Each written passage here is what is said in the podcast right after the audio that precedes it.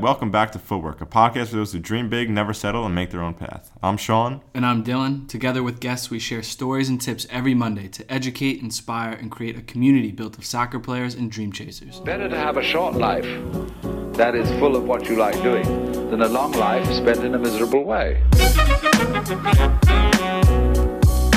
Welcome to Footwork. So, Luke Stauffer, welcome to Footwork.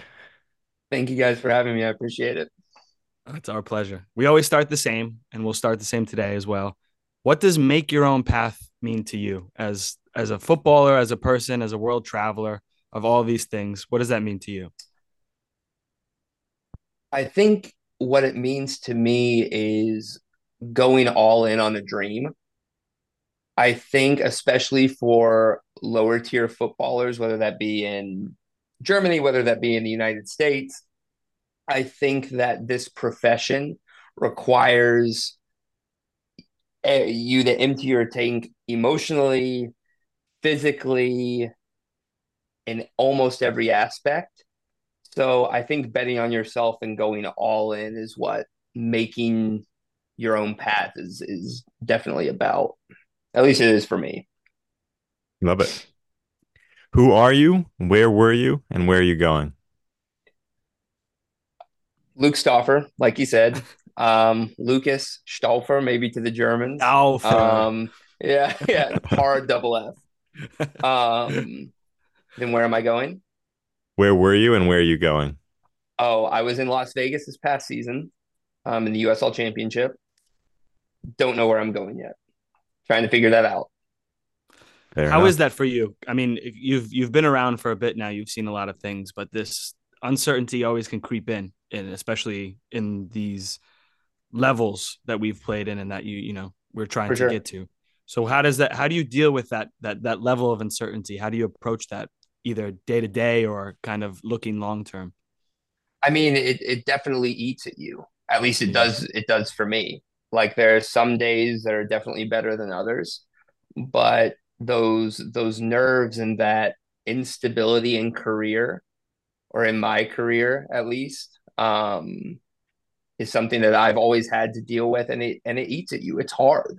Like especially like in lower lower tier football like a lot of players go through that. A lot of players don't get calls back don't get emails replied to. Um agents ghost them. Like it's it's a daunting process and just being able to kind of like I always say that being prepared is a skill and that's something that like I've been able to kind of hone in on is being prepared for the absolute unknown.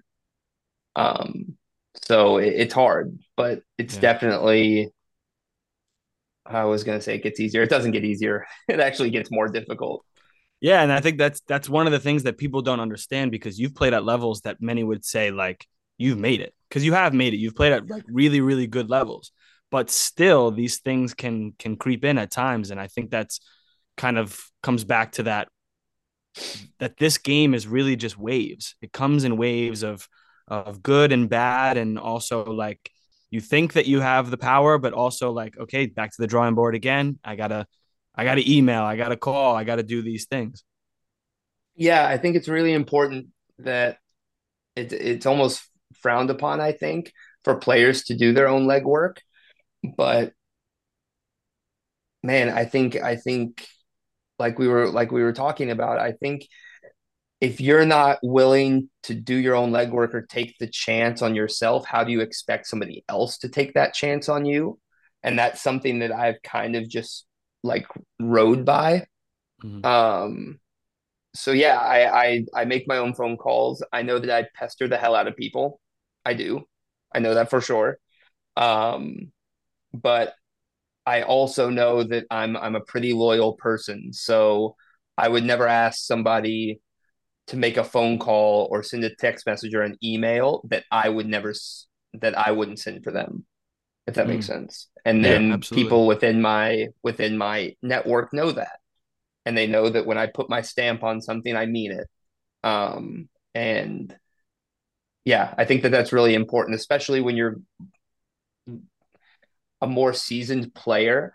But then as you maybe transition into a sporting director role or a coaching role or agency or consulting or scouting or or finance whatever it may be i think knowing that you're loyal and honest and trustworthy is absolutely invaluable for sure Was it always like that for you to kind of just back yourself and do the work all yourself, or did it kind of gradually come on, or maybe you got burnt one time and then it's you decided, okay, I need to do everything on my own, or at least try my best.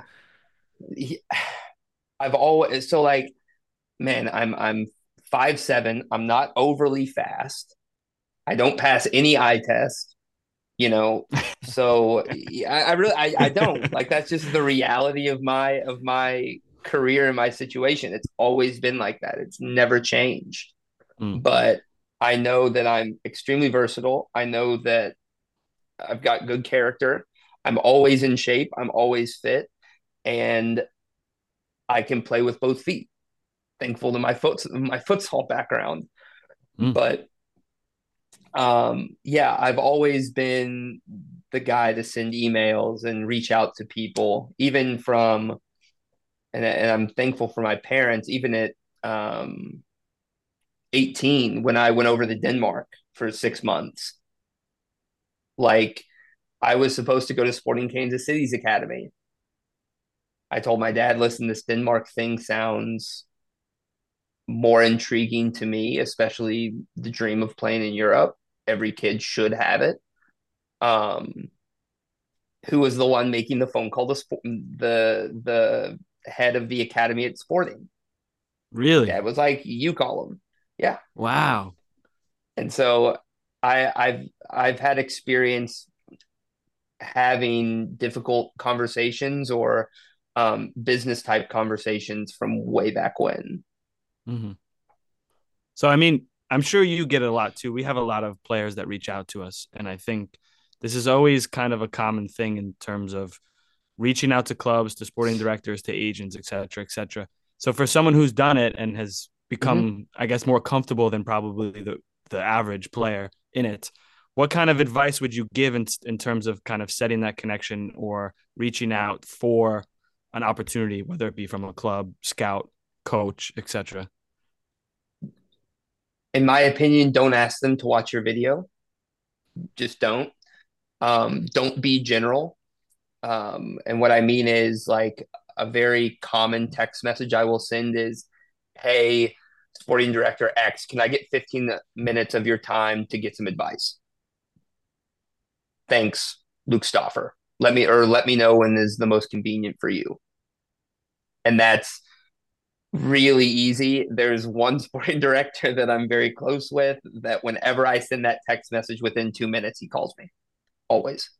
And so, and our conversations never last more than 10 minutes. It's very short, direct, and done. If he says, listen, I'm going to look at this player that you've that you've sent me, or I'm going to look at your video, I'm going to look at this, I'm going to look at that. I know that he does it. And then the feedback is pretty, pretty quick as well. Um, but I think that that comes from just like establishing like a true rapport with those with those people. It's hard for these for these guys in these positions to watch videos or go through resumes, especially because like the scouting budget in in the leagues that we're talking about probably isn't there. So it's a lot of head coaches, assistant coaches, and their circle doing a lot of the legwork. So it's how do you be as short and concise as possible, Mm. in my opinion. Such a great point to just pick up the phone and call. That alone makes the connection stronger and Easy. sets you apart from just about everybody else because they're not they're not talking to them on they're speaking to them on the phone. Yeah, I mean, Right. email you're you're really like you're not really a person. You know what I mean? Like Right. you're you're just let you're just letters and a and a message. Whereas Right. you get And- someone and- that rapport, then there's that back and forth, and they're like, okay, there's a human element to this. Right. And I think it's really, really easy for somebody to say no over an email. Mm-hmm. But man, it takes it it takes some balls to It's a little say difficult.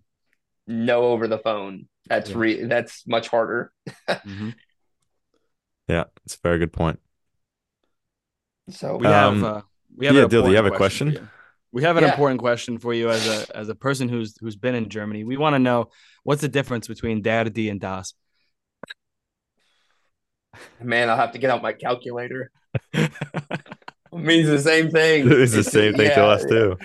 There's a Oh, there's eight man. thes for anyone who doesn't know Dude. a little bit of German. It's a that's that's one you just You just You take the say- loss. You say that yeah. You just Yeah. wave the white flag. you say a combination of all three, just Yeah. really close, just really Yeah. like you know really really quickly. Yeah. Dude, there's a do you guys follow Jordan Prince on Instagram? Maybe He's- I'm not sure. one who we does, like, definitely follow a bunch that make fun of a lot of things He's like good. this. He's Yeah. good. And he has this like um he has this character Johannes that always that always calls him Jordan. C H O R D A N Jordan. It's very funny. I, I recommend it. He's funny. That's amazing. Well, we want to get to Germany. We want to get to all the places. And I think, kind of coming back to some of the things that you mentioned, one of the most interesting kind of opportunities, at least on paper, um, Mhm. is that going out to play youth ball in Holland and Denmark. So, Mhm. can you speak? I mean, you talked a little bit about picking up the phone and stuff, but where does the initial connection come from? And then, yeah, bring us into that time period and what it did for your growth as a as a player and a person. Yeah. So when I was, gosh, that must have been 12 or 13. Um, a scout came in and did a camp in Kentucky for our club. And they had said at the beginning, well, if you're good enough, like you'll go to Holland, but how many camps really mean that when they say it? Um, so went through the camp, whatever, and then he came to my dad and was like, listen, like we want him to come to Holland. And my dad was kind of like on the fence at, at the beginning. Um, and was like, listen, we're gonna go play Dallas Cup this next spring, and then maybe after that, we'll see. So I went down to Dallas Cup with the Chicago Magic, and Leeuwarden was was the club that kind of like the camp umbrella was under. Um, and so went there, uh, actually trained with their under 18 team on one of the off days when they were training. Everything was good. They met with me at the hotel and was like, look, like you're either going to have to pay for this school to go, or you've got to find some uh, European citizenship somewhere. And so for like a year, me and my dad tried to drum up some ancestry stuff, but some of the stuff wasn't signed. We've all You- done it.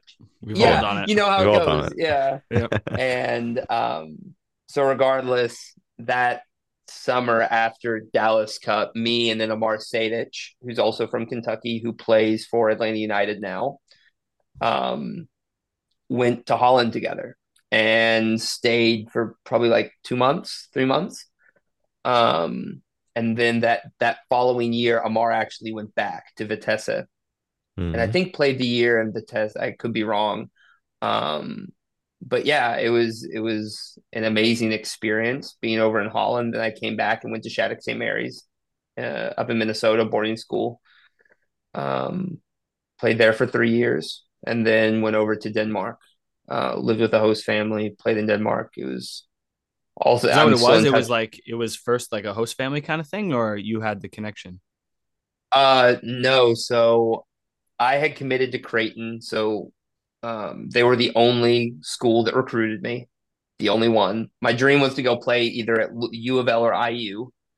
Um, Mhm. that was that was the the Midwestern Kentucky soccer That's the dream. Like That's the dream. dream. school. that's where I wanted. That's where I wanted to go, and it was funny. The coach of IU ended up being my coach at the combine. Little side story. And I told him I was like, man, I must have sent you like 500 emails. and he was, and we were just like laughing about it. But that's how small the soccer world is, right? Yeah. But anyway, they, yeah, didn't recruit me, and so I committed to Creighton. And during a game at Shattuck during the spring, Creighton was there, and this other school, Bucknell, was also there, and was like, "Hey." The Bucknell coach went up to the Creighton coach and was like, "Well, who, how are the two guys that you've committed from Shattuck?" And he's like, "Oh, they're good. We're trying to figure out one. There's no scholarship money left." for the fall. And so I think he's going to take a gap year and go to sporting. And so the Bucknell coach was like, look, I have this contact in Denmark. They're looking for a center midfielder. Would he do it? And I had expressed my interest to Elmar Bolowich, the head coach of Creighton, of going overseas already, like even before I had gotten to school. And so he ran it by me, and I was like, yes, 100%. And so I lived with a host family for six months. Um, amazing people, probably one of the most amazing experiences of my life. Very, very grateful for them. Still in touch with them to this day. Um, and yeah, played over there. Then ended up going to Creighton in the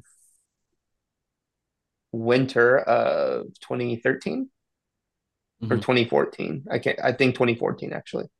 2014. Would, did you did you find it like a sharp a sharp contrast in terms of the level, but also kind of what was like you know the strategy or the important things that were outlined by coaches and things like that going from Denmark back into the US system at Creighton? Uh yeah, Denmark prepared me very well. Mm-hmm. Um for the first for the first like 3 weeks I was only with the under 19 team in Denmark and then after 3 weeks after a couple league games I was just with the first team that I think I think they now play in in the Superliga, the top league I think. Um Vejle was the club. Um, and yeah, so I was mm-hmm. playing with men already. Mm-hmm. And so that transition to Creighton was a little bit easier. Um, the academic was a little bit hard at the beginning, but that kind of worked itself out yeah. after the after the first semester. Um, so yeah, it, it was like good. You enjoyed a yeah. It seems like you enjoyed a really good career at Creighton. Do you feel like it kind of ignited you into that, or did it take a little bit to get into a Creighton? Like how did how how do you look back at like the four years there? Oh, it was fantastic. Um, I I think I really thrived under one the style of play, two the quality of players, and three the quality of coaches and support staff that was that were there. Um, and yeah, you know, they like ultimately like they were the ones who took a chance on me like the the question mark for everybody even probably still to this day is my athleticism. But somehow some way like i i play 30 games a season you know? And the question mark on my athleticism still always still always is there but like i'm always constantly like proving people wrong. Mm-hmm. and like on the flip side at Creighton, I proved them right.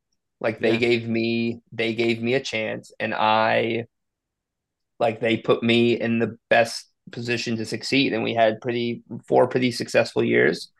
Um and yeah, I really uh, yeah, Creighton the Creighton time was fantastic. I, I really that, enjoyed my time there. Did that make it a little bit sweeter? Just kind of like doing it with someone who had supported you and believed in you and then you know to absolutely performances. Yeah, absolutely. I'm still I, I'm still in touch with uh, Johnny Torres, who's the head coach there now. Um, to this day, we talk probably once every two weeks or so. Um, so that's a really close friend um, that I have now, and yeah, it was it was great, man. Um, but still, like even after a pretty good four year career, um, question the question of athleticism or or ability comes up again. Still, it's still yeah before the MLS draft. Before that, um, so I ended up getting invited to the combine, nevertheless, but it was still like a question mark. Yeah. But then you wind up getting drafted. So walk us through that. I mean, what is your mentality going into that? You said you were invited to the combine, so I'm sure you yeah. had good performance there. And then what was your future looking like in that moment? Yeah, so a bigger agency took me on um, and basically prefaced like, "Look, we're going to do everything that you can that we can to get you into the combine, but realistically, like, I don't think that you'll get invited." And so I was like, "Okay, well, you know, I'm just going to stay ready, like like I've always done, and it happens, it happens. If it doesn't, it doesn't." Um, and so I ended up getting the email that I got invited. And I was like, okay, I have got to be the most in shape that I've ever been in. And so we got down there and the it was the first game. Yeah. What is the whole It setup a- of the of the MLS combine? Like, Well, it's changed now. mhm. It's changed it's changed now, but when I did it, it was like a five day event, three three game days and two days of meetings, if you got any. Um so I went down Are you paying everything yourself? How does that work? no, they foot it all. They do everything. Okay, cool. Yeah. So food, housing, whatever, they fit it all. So um, I got down to Orlando. It was at Orlando City Stadium. And my agent was down there, obviously. Every agent, every GM, every sporting director, coaching staff, you name it, they're down there. And he basically prefaced me and was like, listen, I don't think that you're going to have any meetings. Don't worry. It happens. Like, don't worry. It's going to be good.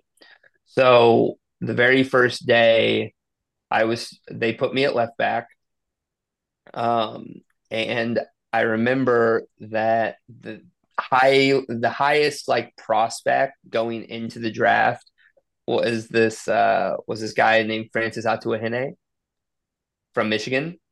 Mhm. Um, and he ended up going to FC Dallas. But he was on my side in the very first combine game.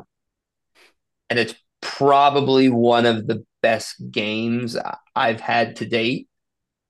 Was was a really good game for me. And so the, after the It's kind of a sink or Probably- swim moment too, huh?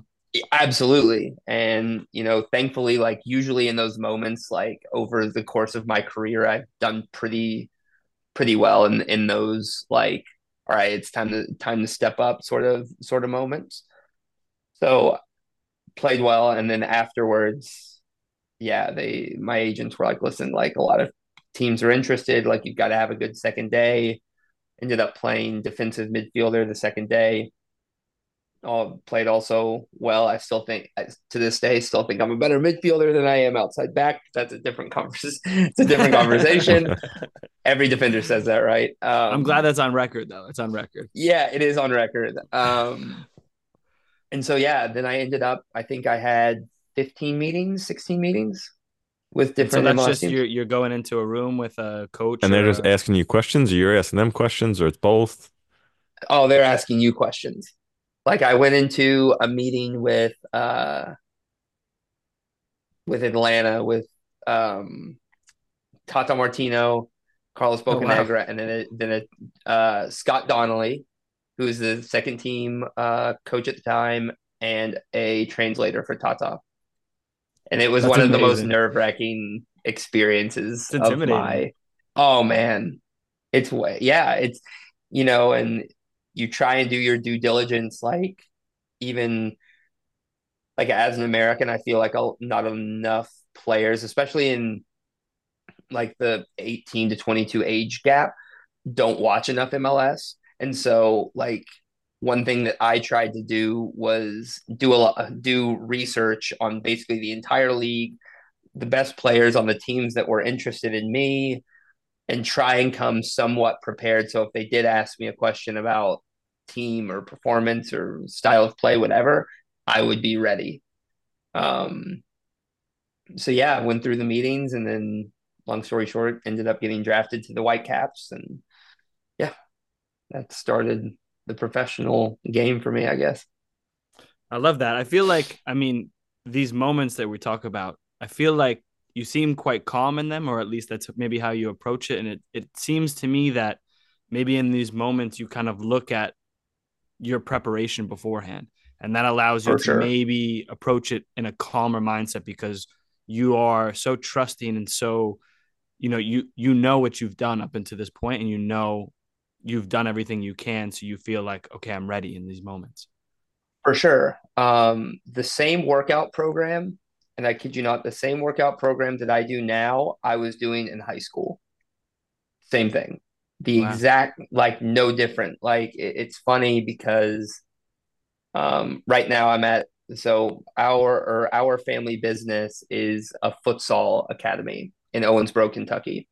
And so I've been very blessed to have courts, balls, at my disposal for yeah, since since I can remember. We started in 2002 on a tennis court, and now we've got our own warehouse, and it's great. It's great for the area, and um, we've produced a couple professional players and a number of college ones, so it's been very good in in that regard. But like just for my personal development, I mean, really, every every off season, it's me, my dad, and my dog, and we write down every time.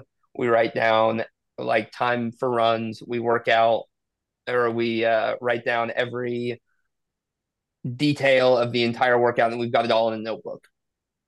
And so like for this off season, all really you have to do is follow the plan. Am I hitting my numbers? And if I am, then I know that I'm in shape. I'm ready. Mhm. And like I did the same th- the same exact thing before Vancouver, like before the Vancouver preseason.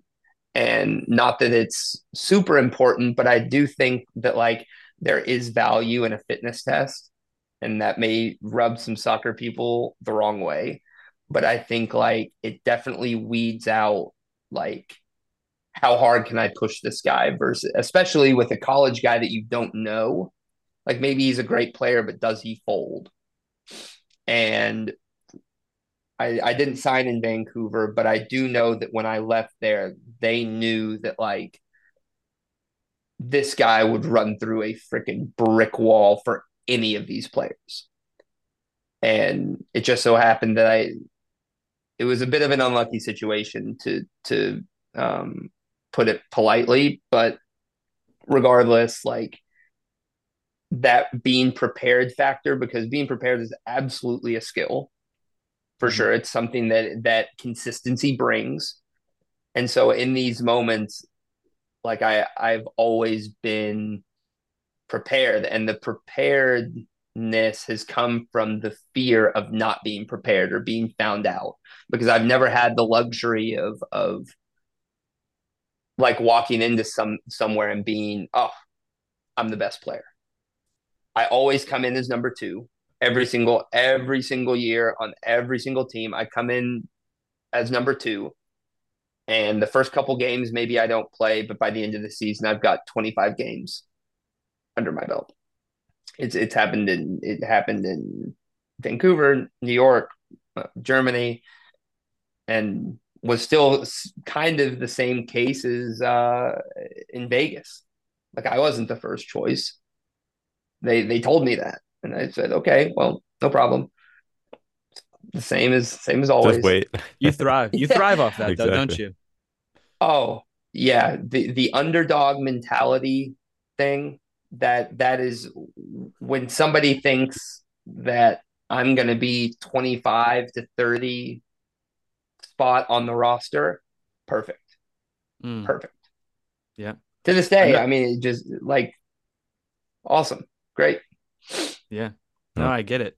And I think what's so one of like the benefits I think of coming in as underdogs is that you always know that like you don't rest on your laurels. You know what I mean? Like you don't Mhm. you don't have that that luxury to be comfortable in any moment. And I think that helps us in those moments because we know like we're gonna have to work twice as hard and then we come in already ready. And so it's Yeah. like now we're now we're exceeding expectations from the jump. And that's like that first impression and then the second impression we're like oh we're we're on the way up we're going Yeah, it's like, oh, this this guy can't play. Weird. yeah It's like I Yeah. know. You just gotta just gotta give me the chance. Yep. Um Yeah. so it's been good nonetheless. And how did you how did you go from Whitecaps to Red Bulls? What happened there? Uh so I got I got released from uh Vancouver. I honestly thought that they were gonna sign me because they had waited so long. So there's a clause in the contract for or with the U uh MLSPA, excuse me.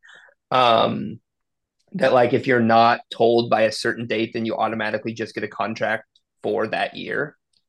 I think was was Oh, wow. the way it um was the way it was worded or whatever, but they let me go that day. Like the like the very day of. Day of. Um yeah uh, no no shame. No shame. They didn't they didn't bring me into the office. They didn't have like a formal meeting to me. I'll say it. Carl Robinson took me on the field after training It was after the second training of the day. It was around five o'clock. And he um looked at me and he was like, Hey, like, can I have a word? And I was like, Okay. And he was like, Look, like, yeah, we think you've done okay. Keep in mind, you like I've played every minute of almost every preseason game. I made every trip. Mhm. You know, like I was very much a part of the team. Like I, I still have friends that um I played with during that like two month period. Like, and they're still they're still my friends, and they're still connections and colleagues. Um, but he said, "Yeah, you're here, but we need you to be here." And I didn't really have anything to say, and I said, "Okay, It's super specific. Yeah. yeah, right." Thanks. I'll work on that. And at the time, the agency that I was with, um, oh, I won't name names, but Montreal was very keen on bringing me in, um, as well as Minnesota United. So it was the first, it was the first uh, match day of MLS.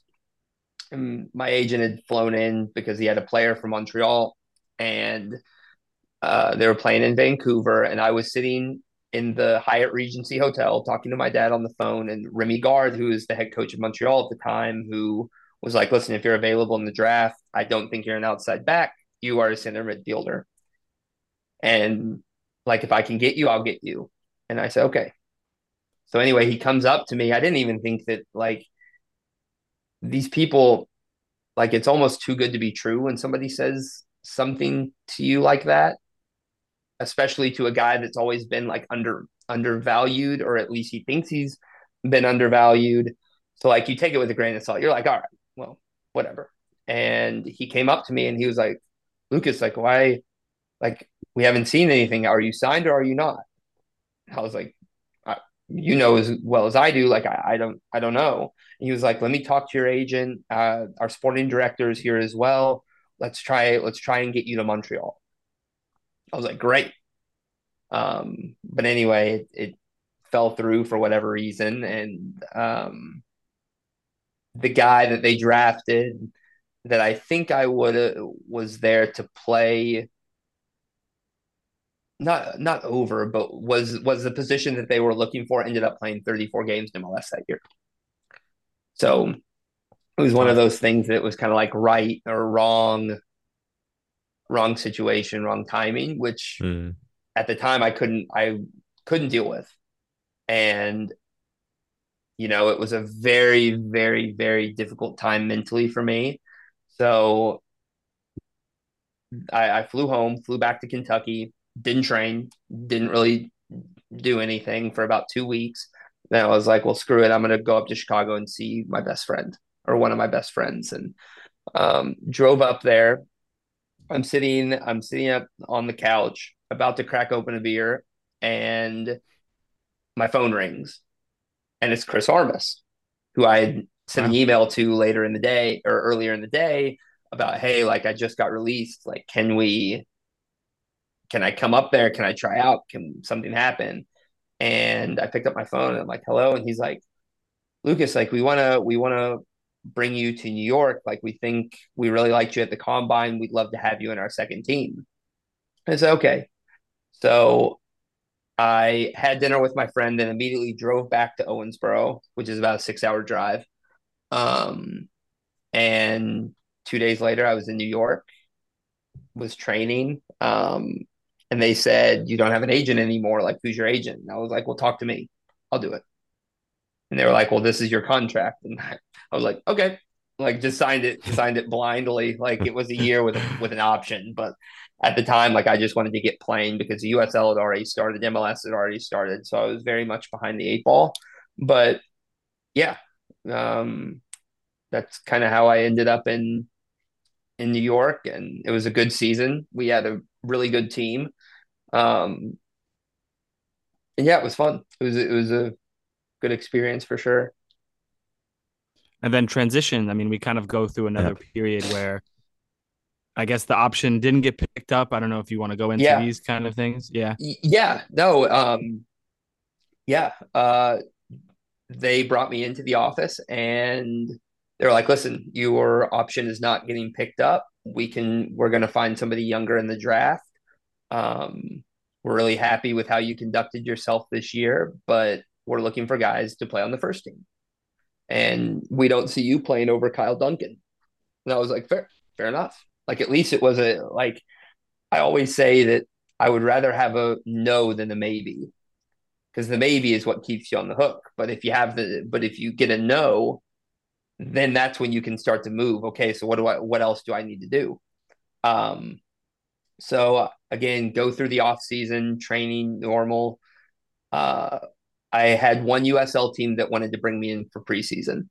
That's all I that's all I had in January. And so I was like, okay, this is this is like my time to like go absolutely all in. I'm going to go to Europe. So I start drumming up my Danish connections because I was like, okay, in Denmark, like I've got a place to stay. So I'm going to start there. So an agent calls me back and he's like, listen, this was Wednesday morning. I cannot make this up. This was like January, January 12th or 13th. It was a Wednesday. Should I look that? We, Good, I, good I'll look that up to about. Yeah. Uh, yeah, man, I remember it like it was yesterday. Um, and the guy texted me in the morning, obviously because of the time change, and he said, "Listen, um, Fredericia club in Denmark is playing against Midtjylland tomorrow. Can you be there?" And I was like, Well, technically, yes. "Give me." I was like, "Give me like an hour." Hour went by, and I was like, I talked to my parents, and I was like, "Do I do this?" Like, and they were like, "Do you want to?" And I was like, "Well, I got to start somewhere." Booked the flight out of uh out of Nashville. It's about an hour and 40 minute drive from my house for that night. Landed, picked up from the airport, went and played. I I kid you not. Yeah. How'd the game go? Crazy. How'd it go? For a for a eight hour plane ride, yeah, I played all right. You know, and so they were like, Yeah, like we'll keep you we'll keep you for the week and see what happens if yeah. And so I went through preseason with this club called Fredericia. Um, and then uh, they had a partnership at the time with Midtjylland. And that's when Midtjylland was making, and I think, what was it, Europa League? They had, they had, that was the first year that they had done like extremely well. So Mhm. they were like, listen, we'll send our younger guys on loan to Fredericia um, just to play. And so that happened, and they were like, "Listen, we don't, we don't want to use an international spot on um, Mhm. you, so whatever." And so then I went and trained in a park in Eksvu, Denmark, which is like five thousand people. That's where my host family lives. Um, so I'd walk to and from the park. I go on runs. I do different things all by myself. Um, and I started like making phone calls again. And my buddy was like, listen, we you can I, I've got something for you in, in Germany. And I was like, where? And he was like, Schalke's second team. I said, okay, perfect. So I took the tra- I again, these stories, man, this is what you like being a journeyman or a quote unquote journeyman. Like you have these stories that will just all, always stick with you. Um, so I was at Schalke the very first day. Um, I was in a, keep in mind you, I'm doing this all on like my own dime. Yeah. Like when I say I'm Mhm. broke, I am broke. And so The capital B. could could not be bigger. the the biggest, boldest letter that you can find. Um, and I checked myself in because I didn't know where I was like gonna stay. Like, I didn't know. They just said, "Yeah, you can come train." So I booked a uh hotel for the night, and uh yeah, went to training. I only did it for one night, so I like these big Nike duffel bags that I would carried across. Like I don't know if you've ever been to the Schalke stadium, but there's this massive parking lot before the stadium. And you have to walk through this massive parking lot to get to the other side. You go upstairs, go over a bridge downstairs, and then you're in like their training like center. And so I will never forget that walk because I did that walk straight for like seven days. Mm. So I get to training, and Gerald Asamoah, who's the head of the second team at the time, comes up to me and he's like, you know, like Tim Kubel, who is the one who made the phone call, uh, who works for works with Warubi, um, told me so many things about you, like you're this young, exciting player. You're 23. And I kind of like looked at him and I was like, I'm 25. I was 24 or 25 at the time, but Tim had like told him like the wrong age. That's such a big the- difference too from for, for the because, for the, like, Especially for for the the second second team. team. Yeah. Yeah. Yeah. And they were like, really? I was like, yeah. And he was like, okay, well, still train, like, whatever. And then, like, after two days, they were like, listen, like, because of your age and we've already got our older players, like, you're more than welcome to stay for as long as you want.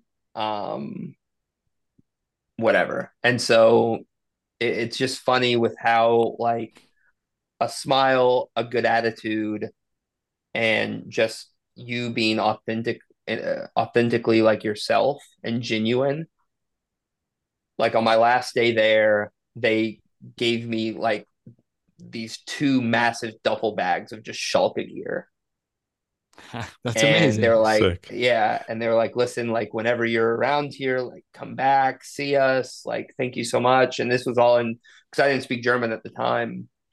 But yeah i i remember that and they were just so kind. All the guys there they, one of the players from australia let me stay at the apartment for his apartment for a couple nights. So just like there are good people everywhere. And especially when you're trying to cultivate a career um it, it takes a village. Like it's like yes i'm the one making the phone calls but ultimately like whether it be agents or friends or, or teammates or warubi you know like they're like it really does take a village. And Yeah. I, i've just been so blessed that there have been good people there are good people everywhere and i've been happy to come in contact with them for sure Yeah. I mean, I haven't known you that long, but one thing I can kind of gain from this conversation is I feel like you value relationships very highly, especially Mm. not even just in your career, just in general. And like you said, like, you know, it's the connections you just made at Schalke, even though it didn't work out. I mean, everyone seemed to have benefit from that time because they seem to really enjoy you there. You seem to enjoy it there. And I think that's one of those values that you rate really highly. Yeah, I mean, I mean, you have to because, like, at the end of the day, like the the the players, the players that are remembered are the guys that are making millions of dollars, that are on Nike posters, that are doing all these things. Like, so for the rest of us, yeah, maybe maybe you become a club legend at, at let's say Louisville City, but as time passes and if they go to MLS, like you may you might run the risk of being forgotten, but if you're a good guy and people genuinely like having you around, man, you'll never eh, that's that's a way to have like a legacy Yeah, it's definitely a legacy in itself. Yeah. For sure. And that's one thing that like I think that I take extremely seriously. Um, like for example, this off season, um, a club wanted was on the fence um, because I didn't have like my option decline letter, and I and I told them like, look, like you've got my word. And they're like, what if something better comes along? And I was like, listen, when I say that, like, I don't care if if we can agree to this verbally, you've got my word.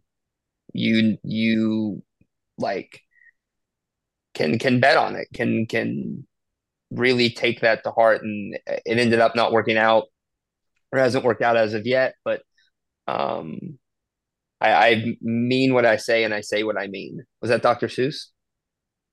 I don't think- know, but You know, it might have been. It sounded more profound than you said. yeah.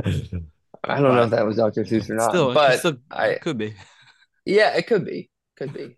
But yeah, it's it's because like when you're done playing, whether it be finance or coaching or or whatever, like that's that's what we've that's what we've got. That's what when we're 80 years old, that's what we remember.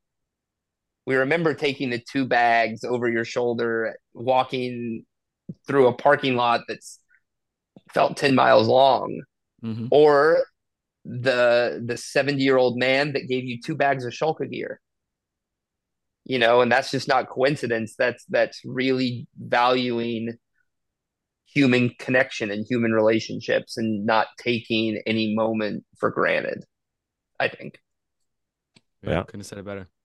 Well said. And then and then trials, trials, trials. You stay in Germany and continue the trials at this point. Yep and then uh tim put me in touch with warubi yep and so i went to leipzig Warubi. yeah shout out um, went and stayed with Chris and Matti Langer for man, it felt like months. And I know I like I know that I drove them nuts. I know that I did. um, but regardless of all that, they helped uh, get me a contract in Nordhausen and um, played Nordhausen for the year. We ended up going bankrupt. Uh, this was during COVID and then ended up playing two seasons at Carl Zeiss Jena, which was a fantastic setup, a very storied club, a club with a lot of history. Um, and then yeah, then in Las Vegas this past season. So it's been a been a bit of a bit of a journey for sure. And I mean, that's part of it too. Like you have this very unique uh, perspective on things. And I would, I'm always, I always like to not necessarily compare because I know all these leagues are just quite different in terms of Mhm. so many things. But when you kind of look at the Regionalliga, which is the fourth tier for those who don't Mhm. know, um, especially in the Nordost and the Northeast there, I mean, how would you kind of describe that level, that type of play, the fans? How do you how how would you describe that, especially to our American listeners? yeah, it's it's it's intense with promotion relegation. That brings a not only financial but a different emotion to most games or to every Mhm. game. Um, so in that in that regard, it just makes it whether the play is better or not is kind of kind of doesn't matter because because of that intensity, the games are ultimately very difficult. Um, so in comparison to like the USL, for example, the soccer in the USL probably is better, but the intensity of the games might lack sometimes if you're out of playoffs. You know, if you're playing against a team where you're both out of playoffs and you have nothing really to play for, it's it's more difficult to get up for that game, and you know that that might rub some of the people the, the wrong way. But I know that almost every player like will say the same thing. So it is a little bit different in that regard. Um, but yeah, the the Nordost League over the course of like the promotion to the third division, whenever the Nordost plays the West, most of the time the Nordost team has won. If you look back in like the last five to seven years, um, normally I think it's much more to the side of the Nordost um, side. So clubs like Zwickau, for example, with Joe Enochs, you Mhm. know, um, absolute grinder mentality team that has ultimately had success. Unfortunately, they're in the fourth division now, but regardless, when Joe was there, a ton of success. Um, Jena, a ton of success in, in European competitions over the history of, of the club. Um, played in second league, have played in the third division. So um, these clubs in the uh, in in that league specifically, Cottbus, Greg Berhalter played for Yeah, one. You know, Yeah. that's massive stadium, and they still sell it out almost every game. So, um, just as this this these football clubs are deeply rooted in the tradition of the people there, Um, and I think that the USL and the MLS will get to that point, but it's just Mhm. a lot newer over here. Um, and that's okay. But trying to compare it with Europe is is I don't think it's a fair comparison just because like yeah. that tradition is is there and we're still building ours, which is more than okay. Yeah, yeah, definitely. But I think each league kind of has their own, I guess, emphasis. And so, Mhm. not to say that one emphasis is better than the other, but Right. what do you think the emphasis was in the fourth tier, uh, the fourth tier you played in in Germany?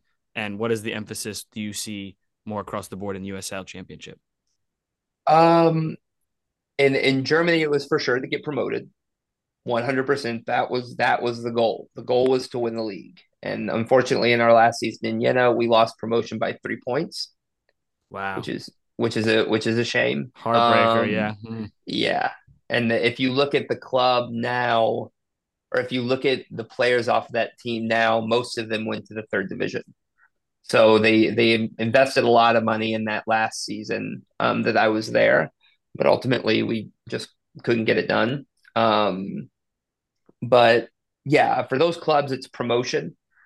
Um, and I would probably say in the USL, the focus is, yeah, obviously to win to win a championship, obviously to do well in the US Open Cup, and I think the third being um, to develop young players and send them on. I think the USL does a fantastic job of that. Um, is is promoting these young players, and with America and with social media playing such a such a heavy emphasis and that American sports probably do it the best.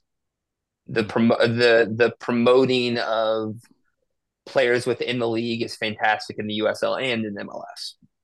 They do a really good job of of doing that. And so like look at Josh Wynder from Louisville City, you know, Joe Gomez, another one who's a who's an Eintracht Braunschweig. Like those clubs are doing a fantastic job of pushing their players from within. Um, and I think that only grows the American game. And I think that ultimately gives the USL, just using Louisville City as an, as an example, I think that gives the USL way more credibility and way more. Oh, these guys are here to play. Like they're great players in the USL. Like look at Milan Iloski's transfer from Orange County to Denmark. Yeah. That's a. Mhm. that's a big deal. You know, that wasn't happening a couple years ago. But now, like, there is a ton of quality in the USL. It is a difficult league. It is like just on travel alone, not even speaking about the individual just, quality. just speaking players. about that today with a USL player I was training with and the, the travel. People don't understand that, especially coming from European countries where it's hard. the largest travel you have is maybe, I don't know, like four or five hours or something like that, you know, Yeah, on a bus It's even. hard. And so you know, and the these like with all those factors, like the USL is definitely like a difficult league to play in. So and, and has a lot of quality. And like I feel like world soccer is starting to like understand that and give and notice it. Yeah. Yeah, mm-hmm. for sure. Hundred percent. What did you take away from from German football and brought it back to your time in the US or just added it to your game rather? Tactics. One hundred percent. Like not even like not even thinking about it. Tactically, I was all over the board my first year in Germany. And so um after probably the first year, I got a little bit better. And by the end of that, um, by the end of that second year in Jena, I was, I, I would say more confident, and that's statistically my best year in, in Germany. Like, um, coming down to just blatant statistics, and I think it has to do with that tactical development that the your average German would get at a young age. Um, but like when I say that, it, it sounds like I'm sliding like American like teaching, I guess, but like the the foundations and the tactic tactics in football in Germany are just so heavy from a young age.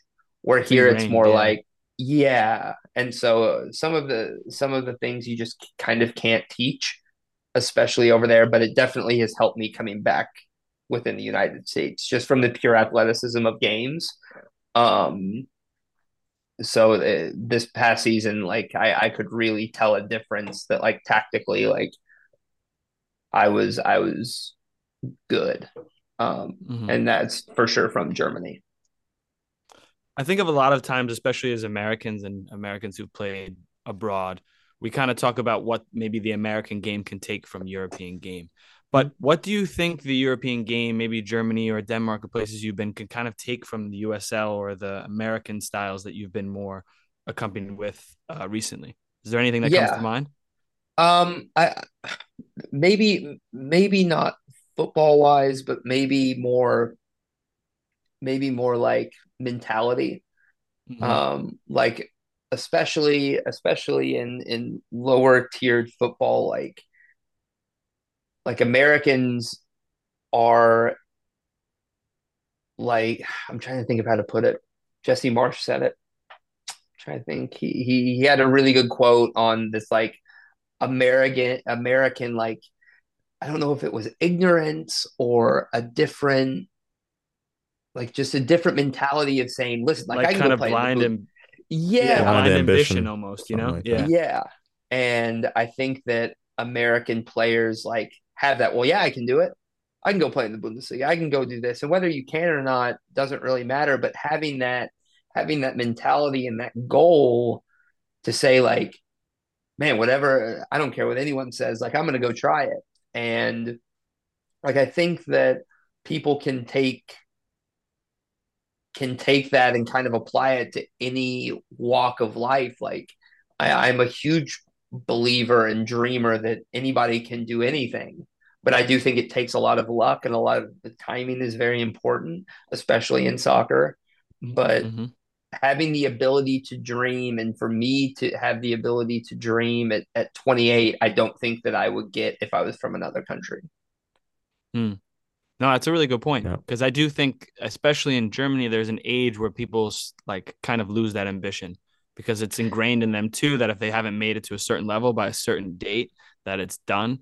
And I feel like, I mean, maybe that's in other European countries too, and you may even find in the U.S. But I just feel across the board there is that kind of more blind ambition that's like, and hopefully it doesn't spill into ignorance and thinking that you're better or for sure, absolutely something. But when it's not, when it's controlled, and you're just like, no, I'm gonna put the work in, but I know I can reach these levels. Fuck what everyone else says that is something that I do find more in the American mentality for sure. I agree with that. Yeah, hundred percent. And I don't, and I think that, like you said, controlled is the mm. emphasis there, yep. um, or heavy emphasis on control. I think that, um, yeah, I feel like trying to stay even keeled is is the most important, especially when talking about that that sort of thing. Yeah, and reflecting on the journey right now, what would you say helped you to get to this moment? So, in other words, why did Lucas or Luke make it as a pro and why is he still going? Man, I think my ability to be prepared. I really mm. do. I think that um, you know what you're going to get. You know that you're going to get a, a, good locker room guy. Um, you're going to get someone who is hungry every single day. Um, and also is gonna is gonna produce. Like if you look at every team that I've been on, like goals, assists, minutes played, chances created, those are those are things that I bring to the table. Um and just you know, just being a good person. And it sounds so corny, but but I mean it's it's important because you on every team anywhere you're going to have your guys that are going to be more difficult personalities. And so mm-hmm. having guys that can one play, two do a lot of different things, three compete, and four kind of like stabilize the ship in a way in a locker room. Like that's a massive undervalued quality that I feel like isn't looked at enough within within lower tier soccer. And of course, then you get into budgets and scouting, whatever, because like I'm sure that Bayern Munich does that or or or Eintracht Frankfurt or whatever club you want to pick that's got close to like an unlimited budget, generally speaking. But finding those guys that to to stabilize things when when stuff isn't going well, I think is really important. And I think that I bring that to every team that I've that I've been on. Love that. Luke, Lucas, Stoifer, Stoifer. We're gonna get into the fast feet round now. So Okay. question to end off. So favorite player growing up? Favorite player growing up, Ronaldinho, Mm, it's a class answer. yeah, for sure. Ronaldinho, for sure. A favorite moment in football. Favorite moment in football, either playing in CONCACAF with the futsal national team or the German Cup against Cologne. Oh wow, cool. Very So good. you played in the po you played Pokal first round against FC Cologne. Yep. And I guarded uh. Jonas Hector, who won the Oh, World wow. Cup with Germany Wow. in 2014. That was a very cool moment. Yeah, wow. Um, Did you get his awesome. jersey afterwards? No, our goalie took it. Freaking. Tom Mueller, man. He was quick too. Shada, Shada. He's it. Yeah. Who's who's the best? He's he, like, for example, he he's playing for SC Verl right now. Mm-hmm. Yeah. Um, Yeah. him and then my uh, Corbos. yeah, yeah, and then Maximilian Wolfram is also a teammate of Mhm. mine who Mhm. plays for them as well. They're having a great year. Yeah, good for them, man. Most difficult moment in football. Getting released from Vancouver. Yeah. Tough. Best advice you ever received. Uh, from my dad, freshman year of college, play so well that they can't help to take you off the field Ooh, for sure. nice. Very Yeah. nice. Well spoken, Dad. Yeah, Yeah. yeah, yeah. It was good. How about favorite place you've lived? Who Vancouver for that three month period was fantastic. Um, but Beautiful. and I, re- yeah, amazing. Uh, but I really like Germany too. Probably between those two. Best player you've ever played with and against. Okay, so do they have to, like were they on the team with me or could I say like over a prolonged period of time I trained with them or they were in training every day? Yeah. yeah, yeah. Make your own rules. Okay. It's your episode. uh definitely Alfonso Davies for sure. Oh wow. in Okay. Van- in Vancouver, and then uh, Giuseppe Rossi. So he Mm, was at wow. he was in New York, um, or New Jersey rather, and he would and he trained with us for about a month and a half. He would do second Mm. team and first team trainings. Fantastic. Like one of those guys Sick. that one of those guys that you kind of because like on on TV, man, you look and you say, I I could do that. And so and like over the Until you're course of the this flesh. journey, you over yeah, over the course of this journey, you find guys that like have had these amazing careers, and you're like, I could do that. But then you find guys that are like, whoa. Him, he was he was one, and then I was only there for for about 10 days, but Landon Donovan too. Shocked. That's quite career. the name drop right there. Yeah. Well, no, no, because he was the coach of he was the coach of San Diego. Yeah. Um, and man, You can still Ron, see it, he huh? played oh played Rondo w- with us, and I'm sure that if you ever have guys that played for him can probably attest more. But even in that week, he would do finishing after training, anything in his wheelhouse, anything in like a three yard like bubble, head, left foot, right foot, knee, thigh, whatever. He's Didn't matter. goal, goal. Yeah. Yeah. So Wow, those three probably, which I didn't really play with Donovan, obviously, but regardless, good guy and, it. and Yeah. Yeah. yeah, and class for sure. Does it surprise you with Alfonso Davies to see? I mean, obviously you said you- like how good he was, but does it surprise you to see the level that he's actually gotten to? Arguably one of the best left backs in the world. No, it doesn't because uh the the player that I saw in Vancouver versus the player that you see now on TV is miles different. But like everything was there. Mm. Like he just needed it to be like he just needed a club to to cultivate it and like ultimately like train him because you got to think like his like so like if you're at a uh, maybe I don't know if you're playing professional soccer at like the same level for a long period of time your your trajectory we hope is like this right so it's kind of like more just like this slow burn sort Stably of thing going up. Yeah. Mhm. where like when he went to Bayern that first that that like very first season it was like this like it didn't matter Yeah. what was going on every single day like the moment he stepped in that training center I mean he's learning and and growing and now obviously like he's super super athletic he's great one versus one he's really good on the ball so like now like it's just yeah I could definitely see it for sure Um, it's me, yeah, right? you on the next one. Yep. If you weren't a footballer, what would you be? Um, I always would. I would have loved to do something like in fashion for sure. Oh, cool. Yeah, Like that. Yeah. Designing, promoting. Designing. I think designing. I like clothes and I like putting together outfits. Nice. Um, so I think something in an i in an ideal world, I think something like that for sure. Or some sort of translator. I think that would be really cool too.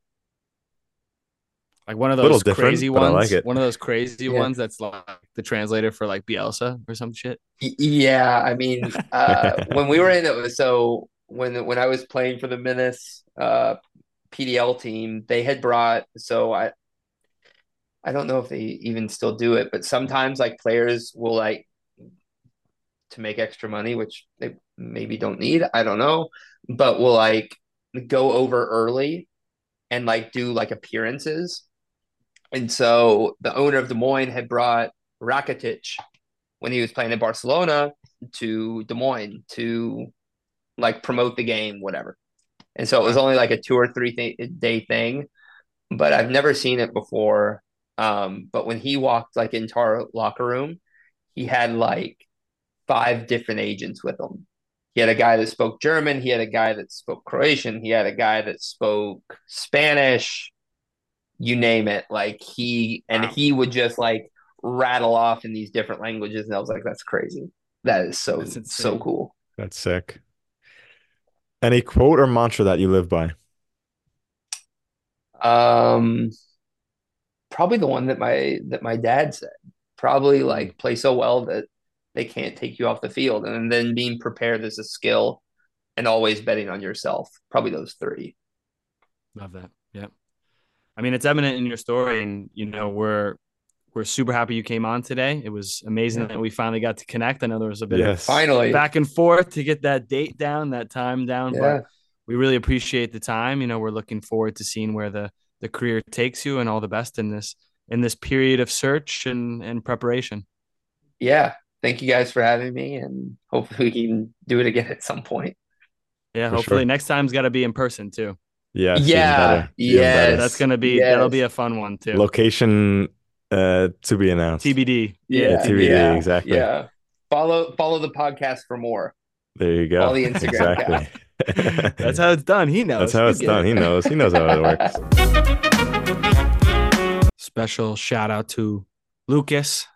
Glad to finally do it. Finally do uh, make the connection, get the conversations going. I mean, yeah, it's a it's it's a player who's been around. It's a player who's seen and witnessed a lot of things, a lot of good things, a lot of bad things, and I think um, the mindset to be able to do what we do, especially when you're grinding in some of the lower leagues and you're trying to find contracts and you're getting a lot of no's and maybe going on a lot of trials and trials. Like it takes a specific type of person or an attitude or just that, I guess, knowledge that there might be sacrifice or the willingness, I guess, to sacrifice and to suffer a little bit, you know? Yeah. And I think, um, I mean, it comes back to preparation for him. He is he is someone who is so determined to be ready for the moment when it comes that he has risen to those occasions and he's made a great career for himself. I mean, had a really good season last year, and I hope that you know even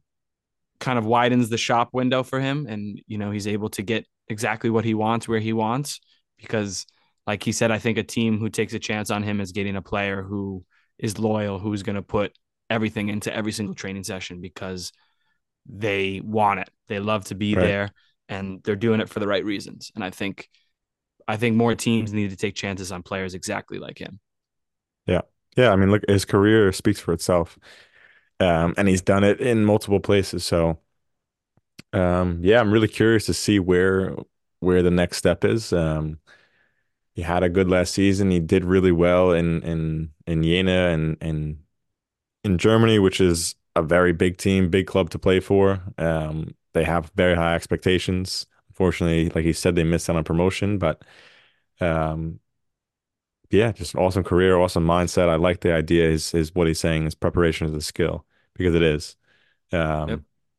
and clearly he prides himself on that, and it's led to him having success whenever he was given an opportunity.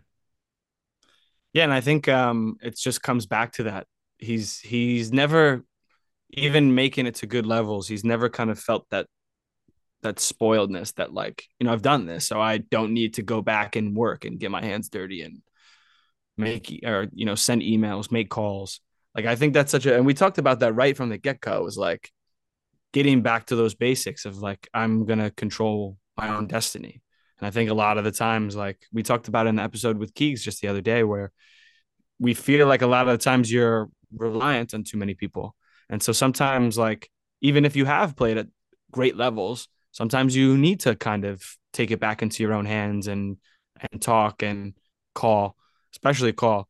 And you never know what you can get from those things, and you never know what could be if you don't if you don't do it, if you don't even Yeah. try at least Yeah, I love it's the a good idea of this- attitude, and I think and I think that's a good thing. I mean, specifically, I took because I'm going through a period. I'm trying to find a new team again, and I think that's just kind of for me, not a slap in the face, but just kind of like another thing. Like I could be doing more. Like I Yeah. could always be doing more. I could always be researching. I don't have to be so reliant all the time. Um, and again, it's like uh, these episodes, you get a lot from them personally, and that was just another thing where it was like, wait, like I could be doing more in this. I don't have to be waiting all the time. Yeah, and Yeah. nothing may come, but at least I'm I'm throwing my hat in the ring, you know? yeah, and I totally, like that that he did, and I really took that. totally. Yeah, and with that, a little bit of housekeeping. Uh, what else we got? I mean, we're, housekeeping. we're- it's good to be Merry back with a Christmas guest. and all that jazz. Merry Christmas and all that uh, jazz. This is a this is actually a Christmas episode. So Merry Christmas. yeah, Um, Merry Christmas and, to our. I mean, if you're if you're still looking to get a. Christmas gift for yourself or for someone, um, there's something. It's called the layover hoodie.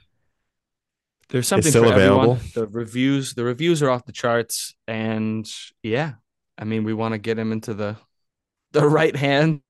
So make Yeah. sure uh, you come correct. Come get a hoodie. They're still still available for the time being. Um, and I guess going forward, I mean, 2024 will be a fun year for Sean and I as we create and navigate and find what's next for footwork and for ourselves. And uh, yeah, we appreciate everyone who's coming along on this journey, and we'll be coming along in the next phase um, with more guests, with more creations, with a lot more. I Just guess more just different avenues. Yeah, just more footwork, different avenues that we want to bring it into, and you know, more collaborations and connections and free support always helps. Um, footwork mugs are still there too if you want to They make are your own still badge. there. Just showing what else do we have? We got a lot of shit. Um, consultations are still there for players. Um, yeah, it's it's you got to connect with people. It's know the windows too. So like, don't ex- don't expect when you're connecting with people that something's gonna come this winter. But you know, you never know. Yeah. Do your best. Well said. Well said. I, I'm I'm, I I'm speechless. I think now. it's You anything everything. else? Yeah. No, I think the only thing is uh, until next time, Keep moving. forward.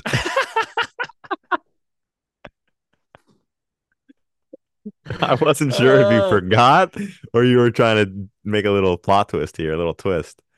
I just wanted the- to I just wanted to see if you were going to assist me in my time of need, but I guess not. Keep moving forward Keep learning. and make your own path. There you go. Footwork is sponsored by ourselves and great companies such as Kong Fitness. But we love to partner with new brands to make their own paths, so get in touch if you must. Footwork.club, the official footwork website, is now live, so make sure you go join the club and check out all the new content and all the new features. Find us on YouTube at Footwork Podcast. You better like and subscribe while you're there. If not, I don't know what to tell you. Find us on Instagram at footwork underscore podcast. Great time there. Twitter at footwork podcast. TikTok at footwork podcast, where we like to post dance videos. Those are great, but more importantly, amazing content for any dream chasers out there. Plug, plug, pass. Tell your friends, your enemies, your mother, your brother, your sister, your pastor. It doesn't matter who. Tell the mailman, your dog, anybody that can listen. Like, subscribe, review, because all of that helps while you're there. We'll take whatever we can get to join the club. Join the club. He messed me up. I mean, he can just he can just mash it together, so it's fine.